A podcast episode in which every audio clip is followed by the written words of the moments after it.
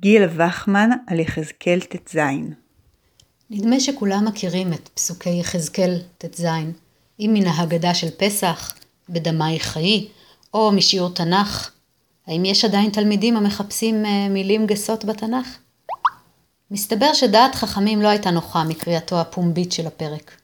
במשנה האחרונה במסכת מגילה מוזכר פרק זה לצד מעשה ראובן, מבראשית ל"ה, ומעשה תמר, מבראשית ל"ח, כאחת הפרשיות שקריאתן בציבור שנויה במחלוקת.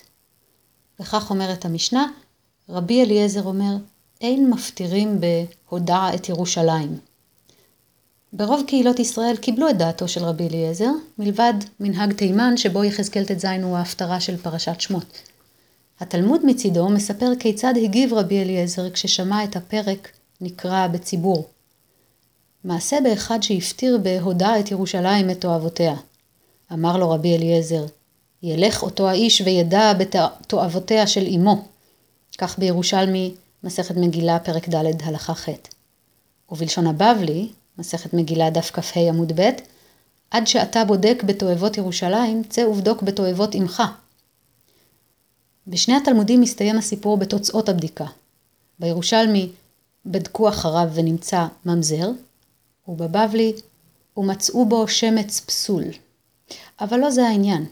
מסיפור זה ומסיפורים אחרים, מצטייר רבי אליעזר כאדם ישיר שאינו מהסס לומר את דעתו, מבלי לייפות את הדברים או לעדן אותם, ואינו חושש לפגוע בזולתו. החברה התרבותית רואה בתכונה כזו חיסרון ומכשול, אבל אנשים שהאמת בוערת בקרבם אינם יכולים אחרת, כי לפעמים באמת אין שום דרך יפה לומר את הדברים המכוערים. כמו רבי אליעזר, גם יחזקאל בפרק שלפנינו אינו חוסך את שבט לשונו, ומטיח בירושלים האשמות מביכות בפירוטן. וכאן טמון הפרדוקס.